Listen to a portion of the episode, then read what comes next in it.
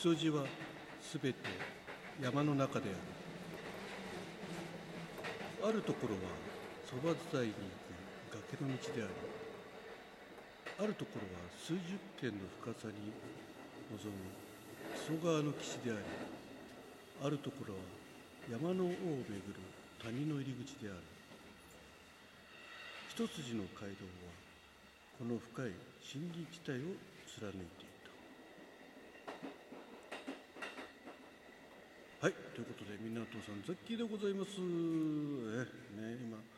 列車の音を聞きながらねうん島崎藤さんの夜明け前、えー、こちらの有名な冒頭の部分を下手な朗読で始めさせていただきます。はい。ちょっと BGM 下げます。よいしょ。えー、あまり咲かないかな？こんな感じかな、今回ね、えー、こちびさんの、えー、持ち込みハッシュタグ企画ということでね、えー、えー、ハッシュタグ鉄オタ大集合2でございます。はい。えあのー、まあこちびさんとはね、まあ、鉄道オタクのつながりということでねもうかなり番組を持たせていただいたりねしておりますが、まあ、今回も前回に続きですね、えー、ザッキーの昔のちょっとね鉄道の話をさせていただきたいと思います。はい、最後までお聞きいただいたらお聞きいただけたら嬉しいでございます。題してですね木曽路を走る夜行列車の警笛を鳴らした夜はい ねいいね木曽路を走る夜行列車の警笛を鳴らした夜。ね。どんな夜でしょうかということでね、えー、早速お話ししたいと思います、えー、これは1970年代、えー、ですね。ザッキーが多分高校中学じゃなかったと思うんですけど高校1年か、まあ、中学3年ぐらいだと思うんですけど東京からね、あのー、中央本線に乗りましてで、えー、大月甲府とかずっと乗り継い、えー、通過しててね。やこ列車やこ列車で行ったの多分ね。で当時蒸気機関車を追っかけてる。まあオタクって言葉がなかったんで SL マニアね。SL ファンと言われた時代でございます。はい。えー、それで、えー、当時塩尻から名古屋に向かう、まあ、起点は多分松本あたりだと思うんですけどちょっと今、長野ですね、え、当時の時刻表。1976年5月の、国鉄監修交通公社の時刻表を見ておりますが、え、それの246ページ、はい、皆さん開いてください、はい、よろしいですか？で、えー、246ページ、篠ノ井線と中央本線と書いてありますね。はい、え、これのですね、え、右側の方、ね、見ていただくと、えー、多分ですね、ちょっとどの列車乗ったか覚えてないんですけど、えー、まあ、この年だったかどうかもちょっと定かではないんですが、多分この3本のうちのどれかだと思うんですね。急行千曲3号、基礎4号、えー、基礎5号、えー、その一つ目に筑波2号っていうのがあるんですけど、これだとちょっと早いような気がするんだな。うんえーまあ、塩尻駅にね機関庫がありましてそちらで SL の,、ね、あの機関区であの当時、え、ちゃんと申し込むとですねあの申し込むというか当日行ってノートに、えー、入校許可書許可のねところをこう書くとね許可証みたいなあの、えー、なんだろうなんか腕章をくれたりねなんかしてでカメラ小僧とかね鉄道マニアのおじさんたちがねこう行くんですよ。ね、でそこで中のねあの線路ちゃんとあの線路に入んないでねということで通路のところね木で組まれたこを歩いて写真を撮ったりですねねして。まあその時だったと思うんですけど、えちょうど機関士さんがねあの SL の、え点検かなんかされててで写真撮ってたらね、まあ、その日はね見学してたのはザッキーだけだったんですよ。ザッキー少年だけね。はい。でその機関士さんはねちょっと声かけてくれた整備士かな？整備士かもしれないですね、うん、ああの坊主そこの坊主坊主って言ったかそこの少年って言ったかね。君って言ったか分かんないですけどあの運転台乗ってみるって言われてね。あいいんですか?」とかね。であのもしあれだったらあのナンバープレートのあの魚拓みたいなやつね。タック本取らせてもらいたいんですけど「あいいよいいよ」とかね「こっちには気をつけてね」みたいな感じで。でまああのまず運転台乗っけてもらってね「石炭くべてみる?」とか言って「えいいんですか?」っつってねもうめっちゃもう興奮してね「うん、上手だね」とかね言われたかどうかは覚えてないですけど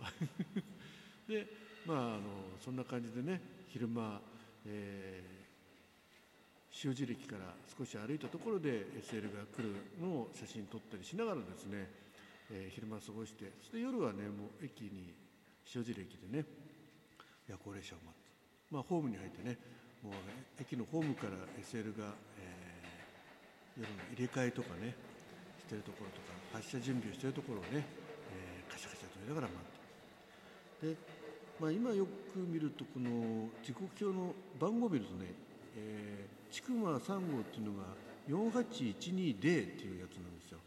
この D がついてるのはねディーゼル機関車がディーゼルのあの列車かねもしくはあそうそうだねディーゼルの列車。だから、えー、で学空線がなくても走れるやつね、うん、その次がね 4810M ね。これは電気のえー、で走る電車ね、はい。えー、でその後がね802っていうのがあるんですけどこの D も M もついてないのはね多分この時は SL はもうこの時は客車引いてなかったと思うんで、えー、ディーゼル機関車がね引っ張る、えー、客車を引っ張っていくやつだと思うんですけどあの時の記憶からいくとこの M だったと思うんですね。でないとこの話が成立しないんでそうすると基礎4号に乗ったと思うんで塩尻駅を1時8分ね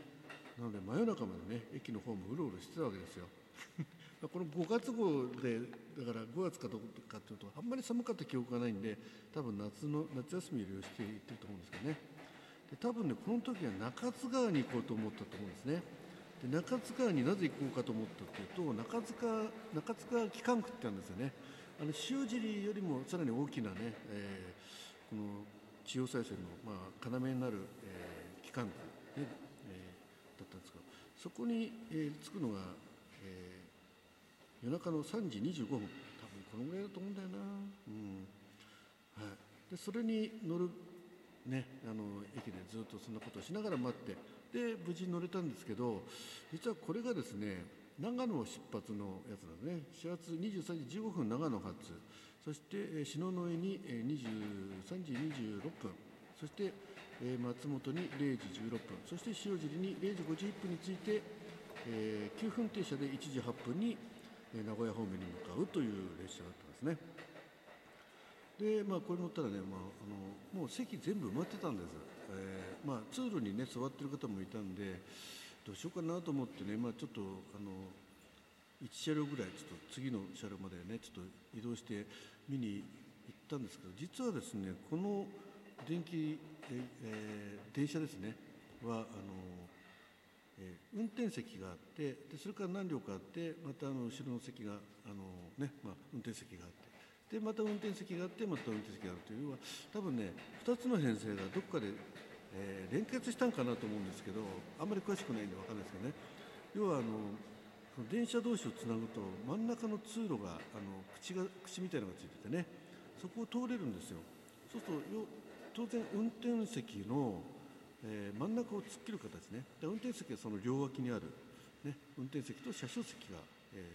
ーえー、左側に運転席進行方向ね。で右側に車掌席があるんですね。だから逆方向に走るときは、えー、車掌席に車掌席車掌さんが座って、えーちっちゃな窓からね安全確認したりして。で運転、えー、運転進行方向行く時は、えー、進行方向左側の運転席にあの例のレバーの刺さる、ね、やつとか、えー、スピードメーターがついてる、ね、そういったところなんですね。でふとちょっとその揺れたんで車掌席側のドアノブちょっと触っちゃったらね開いたんですよ。車掌席のドアが開いてたのね、うん、であっと思って車掌席っていう席があるんですよね、うん、ちょっとこう、えー、バーのカウンターにあるようなね、えー、背の高い、えーえー、当時のザッキーはね確か足がつかなかった記憶があります。はい。それでねそこにあのー、座っちゃったんですよ。実は中に入っちゃって。やったねって感じですよね。まず座れたっていうことよりも車掌席に座れたってね。これ車掌さんだからあの連結部だから車掌さん当然いなくて、えー、後ろの方にいるわけですけど車掌さん来たら怒られるかもしれないけどしたらネタ振りしてしらばっくれようかなぐらいのね、えー、少年が、えー、そう思ってね。座りました。ね。もうなんかワクワクですよね。まあ当然ねちょっとこう足もつかないようなちょっと、うん、椅子だったんでちょっとねこうゆっくり寝るっていう感じにはなんなかったんでまああのその小窓を開けてねまあ人がいないですからね、えー、窓開けても叱られないでしょ、うん、で窓を開けてこう先ほどね、えー、島崎藤さんの夜明け前で読んだような本当に山の中をね